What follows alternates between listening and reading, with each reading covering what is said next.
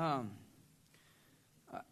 I, I, like to do this. Uh, I like to start off by telling you God's just faithful. Um, I said that last time I started preaching. I feel like I'm starting out again. But I just have to tell you how faithful God is. So I want to tell you a story. Um, again, um, and you might, it might sound very familiar to the one I told you last time uh, if you were here on, on Mother's Day. Um, okay, so I'll start from the beginning. Um, Carrie and I were living the American dream, you know, both working full time and paying someone else to raise our kids. Um, so, and, and, Carrie was very unhappy in her job um, about a year and a half ago. Very unhappy, and it, and it was it was bleeding into the home. Um, and she was coming home every evening just not happy, and all we would do is talk about how unhappy she was at work. And um, and actually came to a point where her job, in her job, they were asking her to do things that, that she didn't feel comfortable doing, um, just ethically. And so, um, you know, we, we talked it out. She decided that she was, um, you know, we were going to find another career path for her. Um, and she, she is a real estate agent, and I said that on Mother's Day. Um, and I remember, I, you know, I, I told you the story last time that it had come to a point in time where we were going to run out of money, and I could either write a tithe check or I could keep money and we could live. And we wrote that tithe check, trusting God. And what ended up happening was when Carrie quit the bank, she cashed in her 401k because she hadn't been there that long and hadn't, and we kind of needed the money to live on. Well, they messed up on the disbursement when she left, and they sent us that check like right after I wrote the tithe check, and so it was like God replenished that money. So that's what I told you on Mother's Day. Well, I may have mentioned on Mother's Day, I don't remember, but we were set to run out of money at the end of June. And I had told Carrie, I'm like, you better get a house under contract because we're going to run out of money. And, um, you know, it, it's easy just to say, you know, it's good if you rely on God, God will provide. Um, and, you know, it's easy to say that. Um, and, it, and it's easy to say, yeah, so you just sit back and do nothing, and God's going to provide. And that's not what happens. Um, and God didn't do that with the Israelites, right? What God did with the Israelites was He said, I'm going to give you the land of promise. Here, go take it. You're going to have to fight for it. Um, now, God is faithful, and God has blessed Carrie and I, but it isn't all, you know, sugar plums, right? I mean, there's a lot of sleepless nights, there's a lot of praying, um, there's a lot of fighting that takes place. But it's just amazing because I have this like real specific budget. Like you can ask me, I'll pull it up on my phone and tell you what bills do when, when we have money, when we need to pull money from savings. Um, and we knew this going into Carrie's new career field that we would be deficit every month. So we had to get, you know, I might have to coach football and then put that in savings and then we draw from that each month. And so I knew that we were going to run out of money at the end of end of June. Well, this is not a lie. I would go to the mailbox every day expecting this check uh, for agreeing to, for someone to come student teach with me. So it was through the school. Um, I was waiting for this check, and the Carrie and I just decided it's not coming. Because every time I go to the mailbox, a bill would come. And this is, it's not a lie. A bill would come. And I was defeated every day. I'm like, oh my gosh, look at this bill. Our insurance like didn't cover anything for Eliza's birth. Well, they had they sent it to the wrong insurer. So you know, we took care of that one, and it was a roller coaster ride. Well, here what had happened was a couple things happened, and it, this isn't a lie. Every check of anyone who ever owed us any money came on one day, and like Carrie calls and she's like, I don't know what happened, but there's like three checks in the mail. Um, God provides. It just happened one day. Um, you know, we paid too much to our doctor for you know, beforehand they said, well, it's going to be about $500. Well, it was zero, so they sent us that $500 back. Um, the money from agreeing to have a student teacher with me came two and a half months later. Um, we had written it off that it wasn't going to happen. But God knows your situation, He's faithful. And I'm standing here today. We have food in our fridge, clothes on our back, gas in our tanks, right? And, and so I just, you know, whatever your situation is, God is faithful. And I'm not standing here like on top of a mountain because I know the valley that Carrie and I just went through in the past month, and it was deep. And, and there were times when I'm going, I don't know what's going to happen, you know. And and thankfully we have we have people we can go to and say, can we borrow money if we had to get to that point? But you know, God is faithful. I mean, and He's been faithful time in and time out to Carrie and I. And I just want to share that with you because if you're sitting there, and, and a lot of times with us, because of our, our decisions we've made in the past year or so, it tends to be money um, that, that are mountains. Um, but whatever your mountain is, God is faithful. And that has absolutely nothing to do with the message tonight, but I just wanted to share that with you. Okay, so um, about a year and a half, almost two years ago, Carrie's grandpa passed away. Um, and after he passed away, we were going through the house, and there was a stack of books, um, and one of them was the Bible, and, and it was this this Bible. Um, and I like it because it's small and it kind of reminds me of Don. I learned a lot from Carrie's grandpa. I'm probably going to get emotional. Um, I learned a lot from him. Uh, he was a very wise man and a very uh, godly man. And I learned a lot of, of, of um, manly things from him. He's just full of wisdom and, and godly knowledge. And, and we would sit and have talks. And, and so it was special to me when I came across this Bible. I don't know if you ever used it, it was in a guest bedroom. But I took it and I started reading it. It's a King James version. And I actually don't own a King James version. So I started reading this one. And as, as I've been reading through this Bible, I've noticed a word um, that's not in other texts. And that word is sojourn. Um, whenever you hear in, the, um, in Genesis, they'll talk about Abraham sojourning. Um, and it talks about it in Hebrews. And I would see this word time in and time out um, over and over and over again. Um, and to sojourn is to go in a foreign place, okay? Um, it's not your home, it's not your homeland. It's a temporary, it's a lot of times it's a traveler, okay? Um, and so I want a visual for you tonight uh, because we're all sojourners, okay? You've probably all seen this at one point in time in your life. Uh, it might not look like this. Maybe this is an illustration from your childhood. Uh, but you've seen the, the traveler, the person just passing through. They've got their, you know, all their luggage on their back. Might be on a stick like this. You might see the, um, the one gentleman who walks 40 who's got everything he owns. He walks from Zanesville to Cambridge and just sleeps um, in various places. Um, sojourner, they're, they're passing through. It's not their home. They're, um, they're pilgrims. And, church, that's what we are. We're pilgrims. Thank the Lord Jesus, this is not my home. Um, and you know, when I was 18 years old and out of high school and I was sitting in that corner, I didn't understand that. And it didn't take long being out of college and then for the, the weight of the world to hit you. I am glad this is not my home. You know, uh, again, when I was back in that corner where Austin was sitting, I would go, Well, I want to get married. I want to have kids.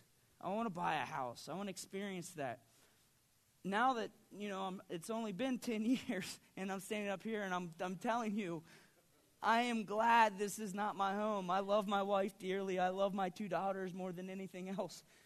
But I'm glad this is not it, church. Um, this is not our home. Uh, this is not all we have.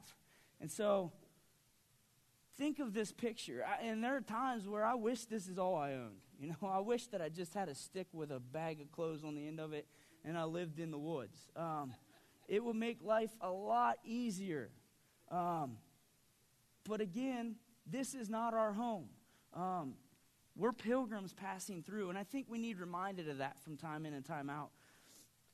Because we don't spend our lives like we're pilgrims. We don't spend our lives like we're sojourning, right? We don't act like we're passing through.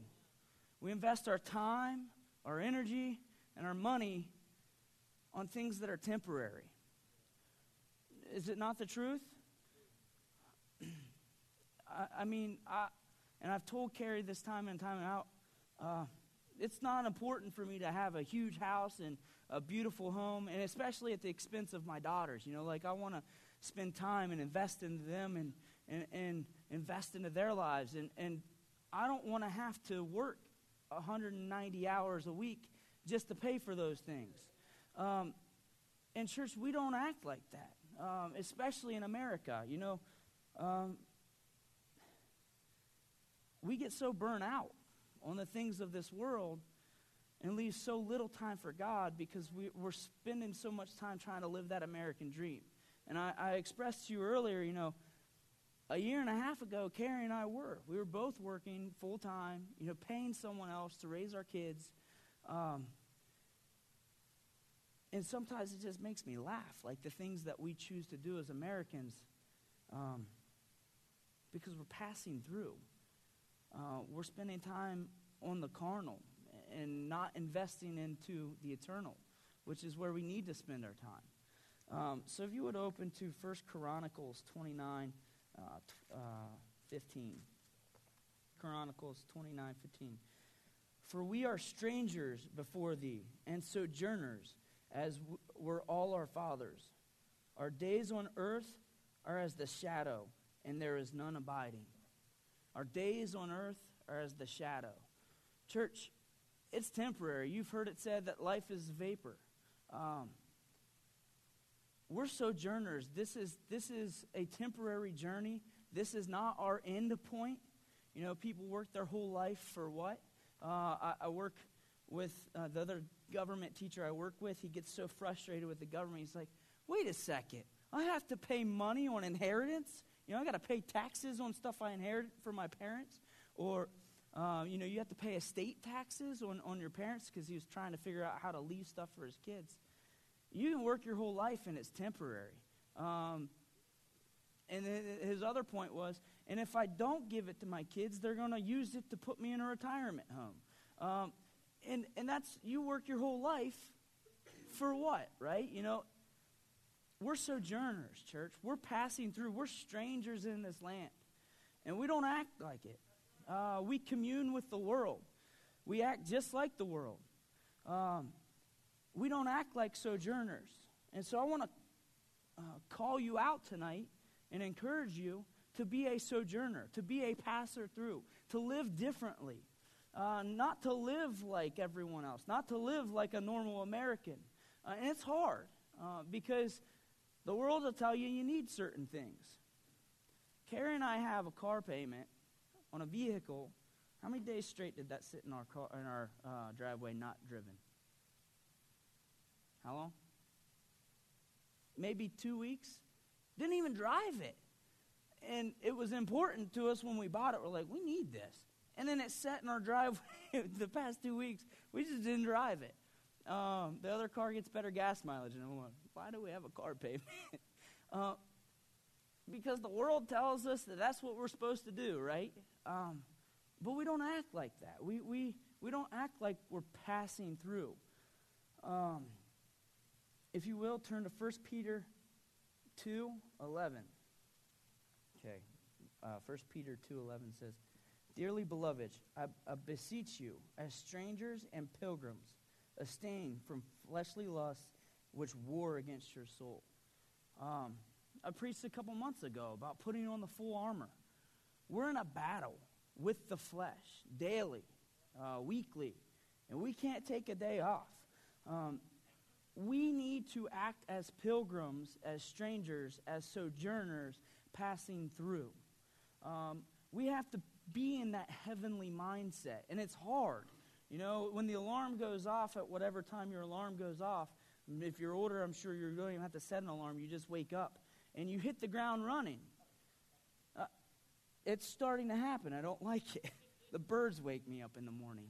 Um, but you, you hit the ground running in your mind from the, i know for me the, mind, the, the moment i wake up my mind is going getting to work what i'm doing today and it's on worldly things uh, and my job i have to do that you know like i have to be prepared i have to know what you know i can't just go in going oh what am i going to do today whatever the day brings um, you know i have to be planned out i have to have those plans but it's all worldly you know christy how much greater of a teacher would we be if we woke up going who am I going to invest to spiritually today? You know, and, and, and we don't do that. And it's because our mindset is in this world.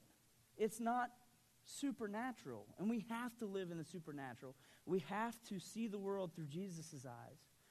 And we have to start looking at things differently. And so I hope that tonight it's a time for you uh, to say, yeah, I want to be a sojourner. I, and I think we need reminded of this every once in a while. Every once in a while, we just need kicked in the butt, you know? Hey, this isn't your home. Come on, get. You know, let's, let's go. Let's act um, you know, like we're, we're living in the heavenly realms and that we're investing in the heavenly realms. Um, so I'm going to read that again. Uh, 1 Peter 2.11. Dearly beloved, I beseech you, you are as strangers and pilgrims. Okay? This isn't our home. Okay? We're pilgrims. We're passing through. Uh, so abstain from the fleshly lusts. You know, we get into the battle of, you know, the, the carnal, uh, and, and we battle with, with our flesh. But this flesh isn't our end game, church.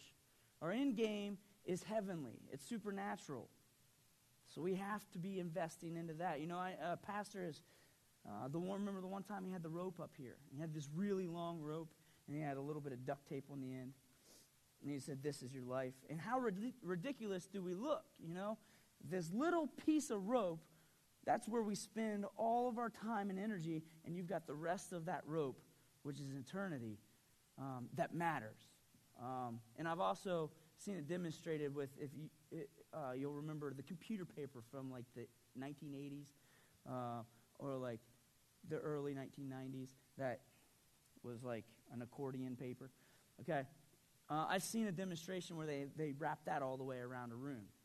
And so th- they had all this accordion paper all the way around the room, and the guy said, See, you spend your time on that one sheet of paper, and you've got all this.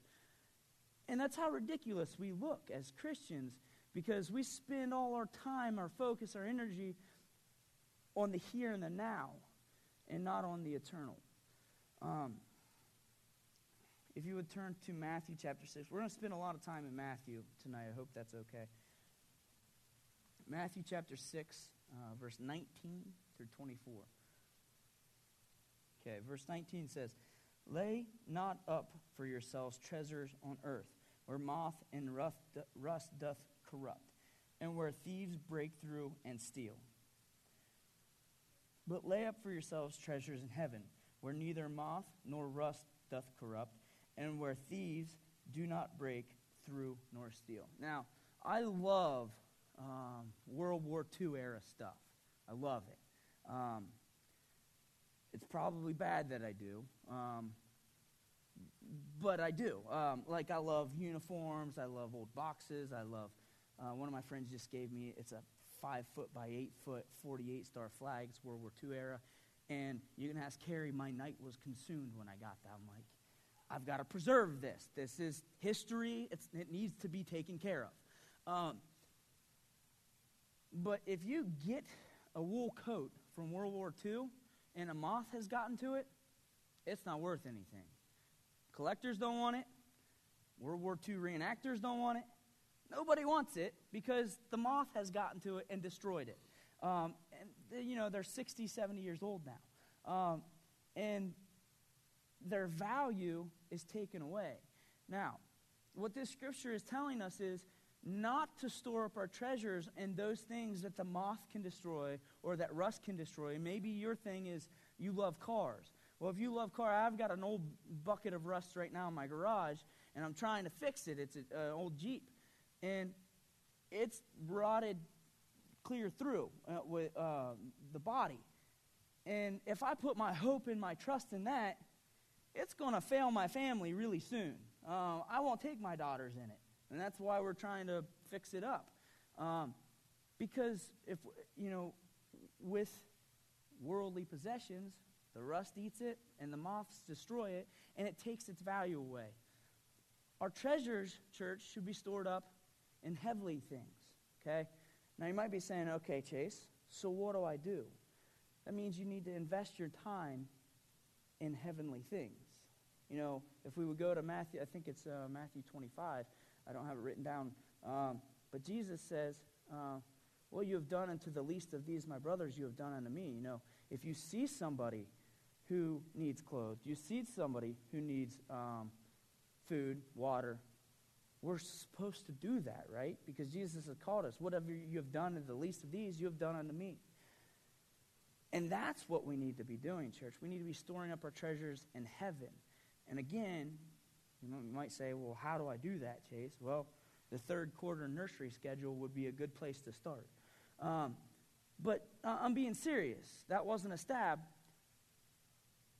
you need to be investing in heavenly things. You should be doing things for the kingdom of God. And I can't tell you what that is. Um, I can give you a list of things and a list of things that need done, uh, or a list of places that might need help. Uh, but, church, that's where we need to be. Uh, it's good to see all of you here, but I would love to see you out in the streets on a Saturday morning passing out water to homeless people, or um, volunteering at the furniture bank, or at Christ's table, or at the Salvation Army. That's where the church needs to be. That's what we need to be doing. That's how you invest in uh, the heavenly. Uh, that's how you invest and store up your treasures in heaven. You know, if you spend all of your time and energy on worldly possessions, they're just going to be destroyed um, by wrath or by uh, sorry by moth or by rust. Uh, verse, I think we were on 21. For where your treasure is, there will your heart be also. And that is so true. Um, I'm probably going to get myself in trouble. Um, but if Carrie asked me to do something, let's, I, th- we'll make this completely hypothetical. Um, so let's say a group of guys want to play basketball. And, but Carrie has plans for her and I to go out on a date. And I said, Well, I was going to play basketball tonight. And she says, Well, I really think it'd be nice for us to go out to dinner. And my heart was set on playing basketball and not on going out to dinner with my wife. If I go out to dinner with my wife, my mind might be on basketball, right? Wherever your heart is, you know, wherever your treasures are, there your heart will be also. And it could go the other way. Um, just with men, it doesn't tend to. We're idiots. Um, you know, it could go the other way. Maybe um, Carrie said, you know what, you go play basketball. And my heart was really with eating dinner with her, so I wouldn't do very good at basketball that night. Um, and I know that's a really stupid example, but the point that I'm trying to make is where your treasure is, what's important to you, that's where you're going to spend your time. If your job is important to you, you're going to spend a lot of extra time on it. If your family is important to you, that's where you'll spend your time. If your relationship with God is important to you, that's where you're, you're going to spend your time. And so, church, wherever your heart is, wherever your uh, treasure is, that's where your heart's going to be. Uh, you're going to spend your time and energy in it. Um, and my brother actually told me something really wise when I first got married. He said, Chase, you can only do two things in this world good, uh, really well. He said, You can be good at your job, be a good husband um, and, and father, or you could be good at your job and really good at golf. He said, But if you want to be a good father and you want to be a good husband, you can't be really good at golf because you can't spend time doing it. Um, and that was really wise words from my brother. Um, and, and I stick to those things. You know, like this, I, I like to golf, but I'm not that good at it because I can't spend enough time there. Um, but I'm a better father and a better husband because of it. And so, again, just another stupid example, but wherever your treasure is, that's where your heart's going to be. And so, check yourself sometime. Maybe, maybe you do need to sit down and write down how much time did I spend with my family or with God? And, and make a list and see how much, see where your heart is. Because uh, where you're going to spend your time, that's where your heart's going to be. Um, 22. The light of the body is the eye. If therefore time, uh, thine eye be single, thy whole body, body shall be full of light. But if thine eye, if thine eye be evil, thy whole body shall be dark. Uh, sorry, shall be full of darkness. If therefore the light that is in thee be darkness, how great is that darkness? No man can serve two masters, for he either will hate one and love the other, or else he will hold on to one and despise the other. You cannot serve both God and mammon. And so the point ultimately is, church, um, you can have your treasures here on earth, but that's it. You can't serve God also. Uh, we have to invest in the heavenly places, okay? We have to put our time, our effort, our energy in things that are heavenly.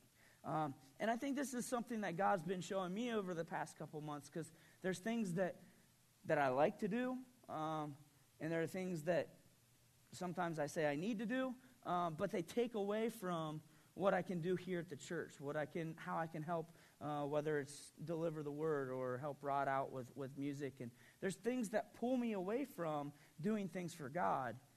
And although they may not be evil things, they steal my heart. Do you understand? And so this is something God's showing me. It's, I'm not, you know, tracking down on you. Um, and Pastor will be the first to tell you a lot of times if we're preaching something from up here, God's dealing with it in here.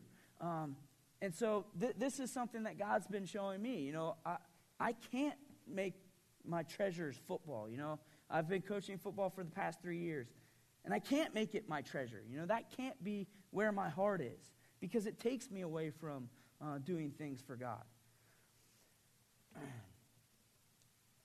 Verse 25. Now, this is, this is something, um, and I read this years ago. And if we could get this, if we could get this, church, it'll revolutionize, it will change our lives. The problem is, tomorrow we'll wake up and we'll go about our day just the same. Okay? But think about this scripture. Therefore, I say unto you, take no thought for your life, what you shall eat, what you shall drink, and what shall, uh, nor yet your body uh, for what you shall put on. So clothes. Is not the life more than meat, and the body more than a raiment? Behold, the fowls of the air. So Jesus is saying, don't worry about eating. Don't worry about clothes. Um, don't worry about, you know, your daily needs. Give no thought for tomorrow, because behold the fowls of the air. For they sow not, neither do they reap, nor gather into barns, yet your heavenly Father feedeth them, and, and ye not much better than they? So he's saying, Jesus saying, look at the fowls of the air. They don't plant seeds, they don't go out and reap the seeds that they've sown, they don't store barns full of food. And look how plenty they are. They've got lots of food. They're they're fine. And, and this is where Carrie and I were a month ago, and I said, Carrie, look at the birds of the air. Look at the lilies in the valley, right? They're clothed in splendor. How much more does God care about us? We'll be fine. I said that one day, and the next day I went, "Oh my gosh, I don't know what we're going to do." Um, but that's how that's the flesh, and we we war against that flesh. And if you don't believe me, you can ask Carrie. I had a meltdown like a week ago, and uh, but it's funny because two weeks ago, I, I was like telling her this scripture. And then, then a week later, you know, I wasn't feeding it to myself, you know. And, and it's, we have to live in this, church. We have to. When we try and do it on our own strength, that's when we go crazy. Uh, it's, that's when we drive ourselves insane. That's when we, we, we have our breakdowns. We have to live in the Word of God. Um, this is our hope. This is our, um, it's our truth. Um, 27. Which of you, by taking thought, can add one cubit to his, unto his stature? And it's so true. A lot of the stuff that we worry about, church, we can't even change. Uh, we can do nothing about.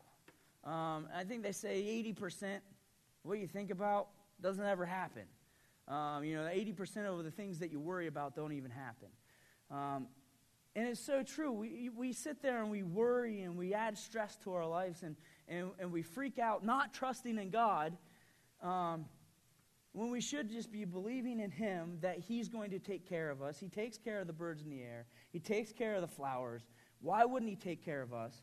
And as the scripture says in 27, can any of you add one cubit to your stature by thinking about it?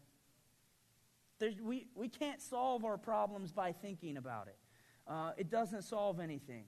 And I'm, I'm one of those guys. I'm, I'm the thinker. I'm the one that tosses and turns all night because I'm like, oh my gosh, how are we going to solve this problem? Um, and half the time, those problems don't even happen. Um, and so, again, it just goes back to where's your heart? You know, when our heart is in earthly things, when it's in the house or the car or, you know, those earthly things, well, it's going to keep us awake at night. We're going to be worrying. We're going to be stressing. We're going to be but when we're thinking in the heavenly and we're investing in the heavenly, we know that our Heavenly Father is going to take care of us. Uh, 28. And why, why take ye thought for the remnant? Uh, the raiment, sorry. Consider ye the lilies of the field, and how they grow, and they toil not, neither do they spin. And yet I say unto you that even Solomon in all of his glory was not arrayed like one of these. Wherefore, if God so cloth the grass of the field, which is which today is and tomorrow is cast into the oven, shall he not much more clothe you, O ye of little faith? And so, church, you know, if you're sitting here and, and, and you're like Carrie and I were, were a month ago, um, wondering, you know, what's going to happen, is God going to take care of us? How much more does God care about you than he does the lilies? And how much more does he care about you than the birds of the air? And that doesn't mean you sit down, you put your feet back, and you do nothing, and you just wait for God to take care of it. It takes prayer. It takes um, your energy needs to be spent in heavenly things and warring against the enemy. Um, and it's not fun being in the valley, uh, but that's where God teaches you things and shows you things um, and gives you that gravel in your guts that, that we've talked about so much in, in the past few months. if you would turn to uh, Matthew chapter 13. This is one of my favorite scriptures in the Bible.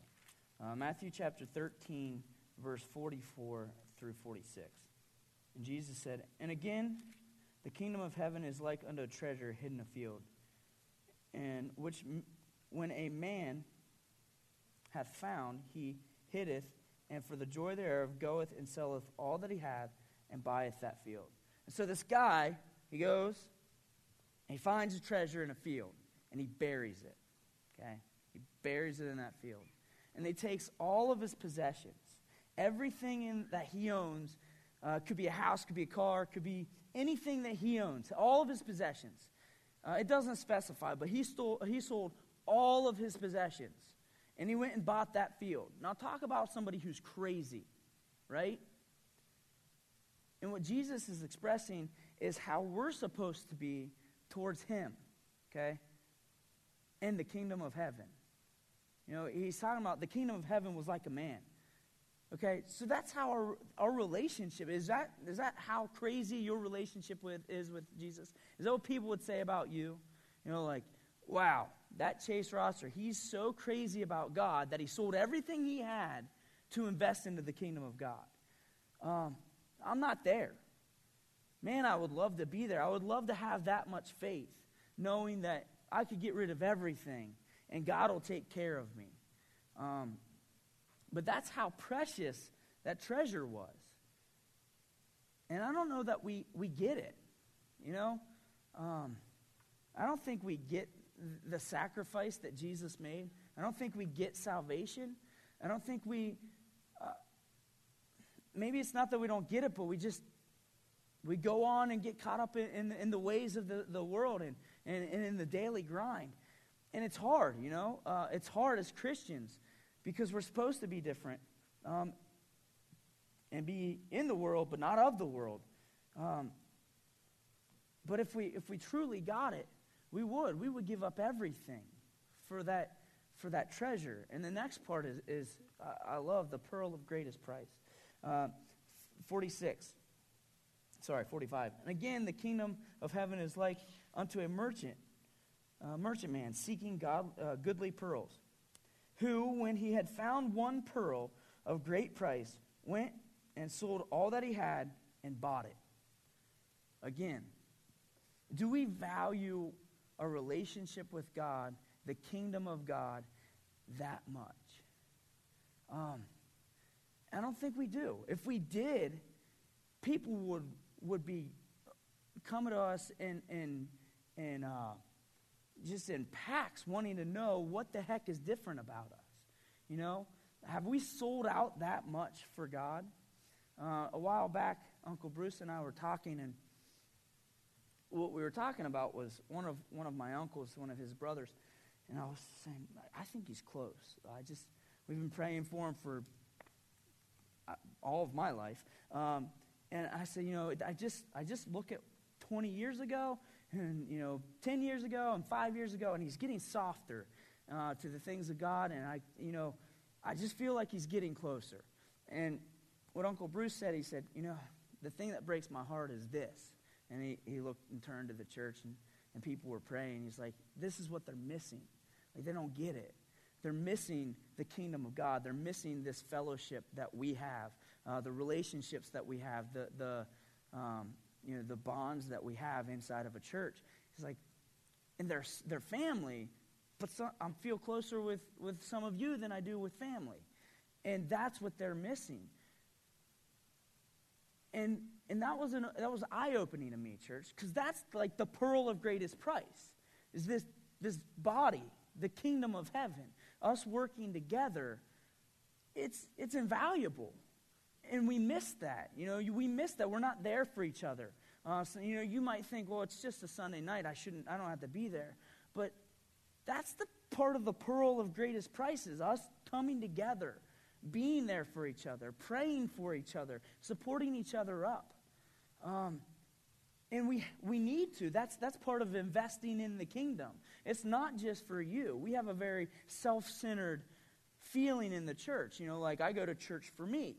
And I've talked with, uh, you know, through the years with many um, young adults who have gotten out of, of youth and, and, and they're like making that transitioning period and they're going, yeah, I don't have to be there every Sunday night or every Sunday morning. And I'm going, see, they're coming to church for them. They're missing it. You know, every joint supplies, right? You, know, you come to church to hold up your brother next to you. Sometimes they might be relying on your smile. Um, and that's all part of that pearl of greatest price. Um, you know, if we understood the value of the kingdom of heaven, we would do everything all the time for the kingdom of heaven. Right? But I know for me, I spend 90% of my time on that which is going to be destroyed. Right? My job, fixing up the yard, the house, whatever it might be. That's where we spend our time. We spend our time so much on the carnal uh, and not enough on the eternal. Um, if you turn to Luke chapter 9, verse 57, it says, And it came to pass that as they went in the way, a centurion man said unto them, Lord, I will follow thee whithersoever thou go. And Jesus said unto him, Foxes have holes, and birds of the air have nests but the Son of Man hath nowhere to lay his head. And he said unto another, Follow me. And he said, Lord, suffer me first to go and bury my father. And Jesus said unto him, Let the dead bury the dead, but go thou and preach the kingdom of God. And I'm going to stop there. We'll, we'll, continue on. I love my family. Uh, got to spend the afternoon with my family. Uh, I love my family uh, dearly yesterday we were at my in-laws i love my in-laws dearly Car- carrie and i have made it a point that that family is important to us you know my brother asked me on friday and i vowed a while ago that anytime my brother asked me to do something i was going to do it um, so if he wants to go kayaking i'm going to go and i told carrie that i said i, th- I feel like that's part of um, ministering to my brother is, being there whenever he wants uh, you know his brother there i need to be there and I love my family. Now, think about this. Think about this scripture. This guy says to Jesus, well, Jesus says, follow me. And he said, well, first let me go bury, you know, let me go bury the, uh, my dead. So imagine a family member dies, and Jesus asks you to follow him, and you don't get to go bury your, your loved one first. Do we have that dedication to the kingdom? You know, he says, go out and preach the gospel. You know, go out and preach the kingdom. Do we have that dedication to the kingdom? I don't.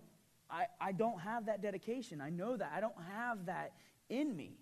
Um, but that's how much greater the kingdom of heaven is than our family. Like, I love that connection that I have with my family, the time I spend with them. And that's how much more, you know, it's greater than that. The kingdom of heaven is greater than that.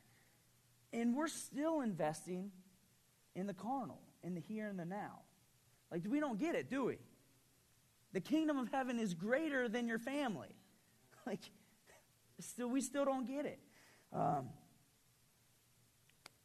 61. And another also said, Lord, I will follow thee, but let me first go uh, bid them farewell, which are at home at my house. And Jesus said unto him, No man having put his hand to the plow and looking back is fit for the kingdom of God. Yeah, is right. Think about that. You know, this guy wanted, he, he said, Yeah, I'll follow you, but let me go say goodbye to my family. And Jesus said, No, No one who has put his hand to the plow and looked back is fit for the kingdom of God. I, can't, I can't uh, stress to you how much I love my family. And that's how much more the kingdom of God is. And we still don't get it. We still wouldn't. I mean, I pre- preached on Mother's Day. I preached today. And I pre- I'm going to preach on July 6th, which is July 4th weekend. And I want to preach on Labor Day weekend. I, I see what happens on Sunday nights on holiday weekends, right? Like, it's nothing against me, but I see what happens, right? But where, where, where are people? They're with their family. Because spending time with family is important. But again, it's greater to spend time investing into the kingdom of God, right? And Carrie and I made a vow that, that we would not stop. When we had kids, we wouldn't stop doing things for the kingdom of God. Now, I will say things have slowed down. We don't go uh, volunteer certain places as much as we used to, and we want to get back into that, and, and it's just, you know, you get overwhelmed. But what I want to do with my girls is I want to teach them to serve in the kingdom of God. That's where I want to do my family time. I want to, I want to spend time together with them, maybe serving the homeless, uh, maybe helping people at the pregnancy distress center. That's I want to see. I want them to see the kingdom of God at work, and that's what we need to be ch- doing, church, is investing in the kingdom. Um, and again, you need to pray where you you know God has you to invest. But there are lots of places uh, Doris Dew, Pastor said this morning, just used to write letters of encouragement. That was her place investing in the kingdom. And so, whatever God places on your heart to invest in the kingdom, that's where you need to go. And you can't look back. You can't say, well, I'll do it, God, but I'm going to reserve Saturday mornings for my family. You've got to put your hands to the plow and go with it. Just dig into it. Um, Matthew 19.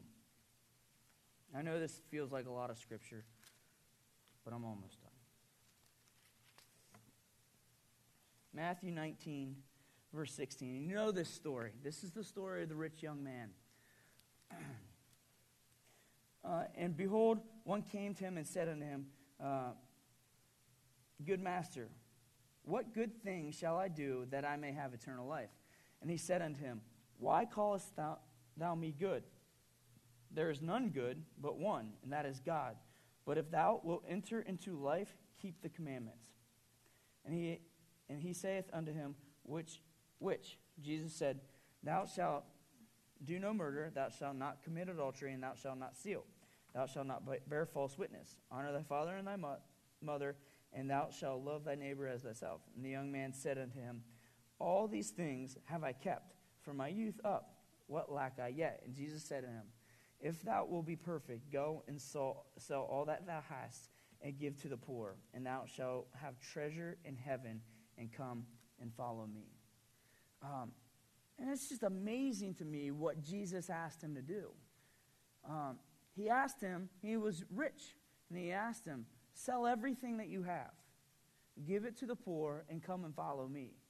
And let's go back to the scripture before. What this rich young uh, man couldn't see past was that Jesus is the provider, you know? He, pro- he would provide the food, he would provide the shelter. Um, you know, and he couldn't see past that. He couldn't see past giving everything up. Well, if I sell everything, then how can I live? And so, mu- uh, so often we get stuck in the carnal. And you might feel God pressing you to do something, and you try and rationalize it in your mind. You know, why would I sell my house, God? Then I would have no, no place to live. Why would I do this? Then I would have, you know, and why would I quit my job? Then I would have no food. Um, and, and, so we try and rationalize things or Americanize things um, when God calls us to do things. And he asked this rich young ruler to sell everything that he had and give it to the poor and come follow him.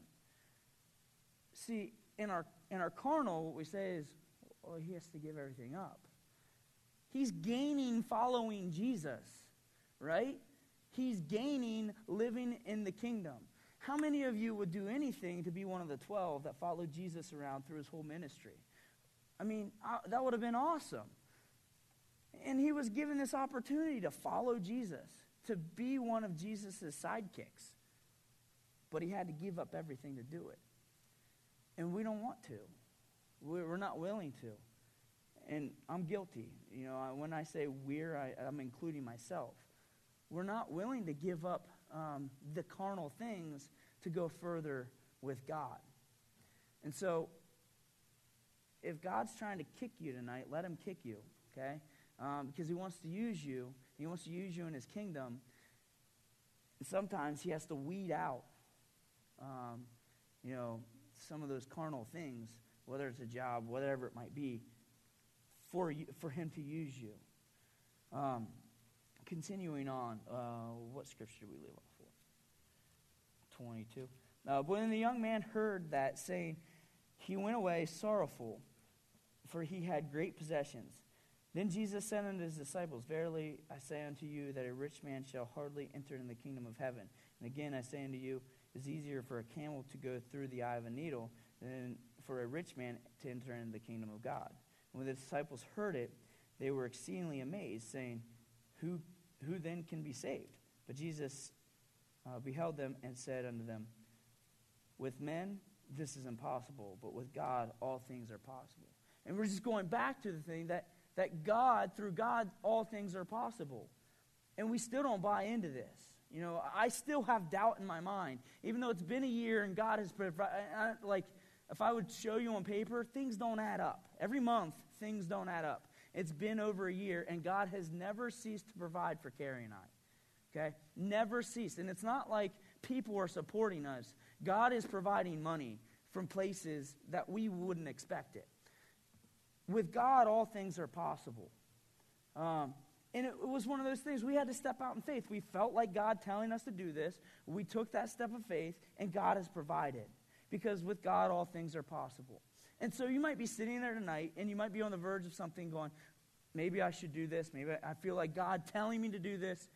But you have doubt, or you're trying to rationalize it in your mind. You're trying to figure out if the numbers add up. Let me tell you, God provides all the time when the numbers don't add up. Because with God, all things are possible. Okay? Don't get caught up um, in your, your things that the wrath and must, or, sorry, the rust and moth destroy, because those are the things that pass away. Okay? Invest in God. Spend your time investing in God. Spend your time doing things for the kingdom of God. Um, and I'm going to end with this um, passage of Scripture, Matthew chapter 7, uh, verse 13. Enter ye in at the strait gate, for wide is the gate, and broad is the way that leadeth to destruction, and many uh, there be which go, many there be in which go. Um, and when you stop, when you stop and look at that, okay, narrow is the, the gate that that leads to eternity. Wide is the gate that leads to destruction. And many there be that find that one. Um, so if you're doing things the way everyone else is doing, you know, that's probably what God isn't calling us to do, church. You know?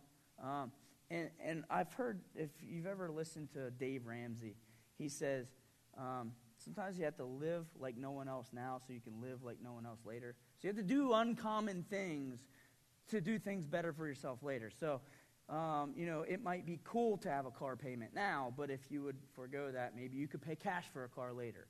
Um, well, these things, it's the same thing in the kingdom of God. Um, we're storing up our treasures now in heaven rather than storing up our treasures in earth. The world might look at us like we're crazy because um, we don't spend like they do, we don't act like they do, we don't um, party like they do. Um, because we volunteer, because we give our money to charity, because we do things that are investing into the kingdom of God. But that's because we're living like no one else now, so we can live like no one else later in eternity. Does that make sense? And that's the narrow path. Okay? It's different. People look at you differently when, when you do things for the kingdom of God. People look at you differently when, when you do things that aren't common.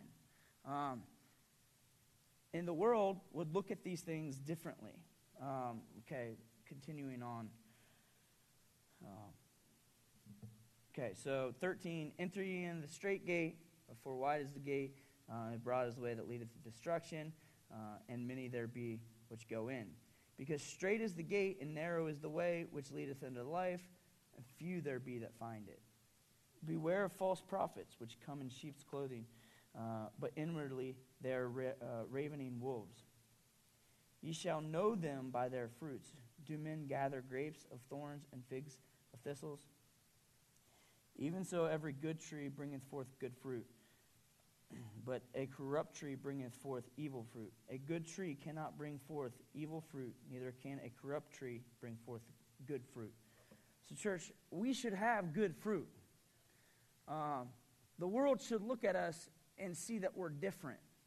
Uh, and I said earlier, you know, if we were so crazy as to sell everything and invest it into the kingdom of God, you know, our lives, our time, our energy, people would just be flocking to us, wanting to know why we're so different and why we don't live like the rest of the world. Um, and our fruit should be the same way. Uh, the world should be looking at us and going, that guy's actions are different. The way he reacts to people with a soft answer, uh, they should be seeing the fruit of Jesus Christ in our lives. They should be seeing the fruits of the Spirit in our life. Um, every tree that bringeth forth good fruit is uh, hewn down, hewn down, sorry, um, and cast in the fire. Wherefore, uh, by their fruits ye shall know them. Not everyone that saith unto me, Lord, Lord, shall enter in the kingdom of heaven, but he that doeth the will of my Father which is in heaven. Many will say unto me in that day, Lord, Lord, have we not prophesied in thy name, in thy name cast out devils, and in thy name done many wonderful works? And then I will profess unto them, I never knew you. Depart from me, ye that work iniquity. And this scripture scares me. Um, and I think so many times we just pass over it. Those are people in the church. Those are people who spend time in the church who appear in sheep's clothing but are beneath the, the uh, are, are, ravenous wolves. Um, and they're convinced that they're okay. Um, it always scares me, um, which I think is a good thing, right? We should read that, and it should be, we should be happy that it scares us, uh, like because it's uh, we're checking ourselves with God. Um, 23. And then I will profess unto them, uh, I never knew you. Depart from me, ye that work iniquity. Therefore, whosoever heareth these sayings of mine and doth uh, and does them, uh, I will liken him to the wise man which built his house upon the rock. And this is where I want to end. Um, where are you building your foundation, church? Because you can build your foundation on the rock or you can build it on the sand. Um, your foundation um, can be made of stone, and when the storms come, which they will, uh, your house will stand strong, or it could be on the sand, uh, and when the storms come, everything will crumble. Um, and therefore, whosoever heareth these things, uh, these sayings of mine, and doth them, I will liken him to a wise man which built his house upon the rock. And the rain descendeth, and the floods came, and the winds blew and beat upon the house, and it fell not, for it was founded upon the rock. And, church, the storms will come. If you invest in the carnal, and you spend your time in the carnal, and you spend your time on fleshly things, when the storms come, you'll get caught up in the whirlwind. But if you invest in the spiritual, you spend your time in this word, and you spend your time praying, you spend your time seeking, you spend your time um, doing things for the kingdom of God, when the storms come, you'll be like the house that's built upon the rock. Um, 26 and everyone that heareth these sayings of mine and does not uh, and doth them not shall liken unto a foolish man which built his house upon the sand. And the rain descended and the floods came and the winds blew and beat upon the house and it fell. And great was it the fall of it. And church that's what happens when we invest in the here and the now and in the things of this world. When the storms come, we fall, we collapse. So I want to encourage you. I want. Uh, I, I, just want to um, you tell you if, if you're at a point in your life and, and God is telling you to do something, step out in faith and do it. um, invest in the kingdom. Um, if, if, there's a ministry that you want to get involved with, um, get involved, step up, do the workings of your Father. Um, let your fruit come and bear good fruit, or your tree bear good fruit. Um, we need to be um, investing our time in the spiritual things. And that's for me, because it's so easy to get caught up in the in the day-to-day grind, the get up, go to work, come home, see your family, make dinner, go to bed, start over tomorrow. And I'm glad that's not it. You know, that's not all we have in this world. So we're going to play some music. Uh, just pray. Ask God um, you what you can do to invest in the kingdom. Uh, where can you be used?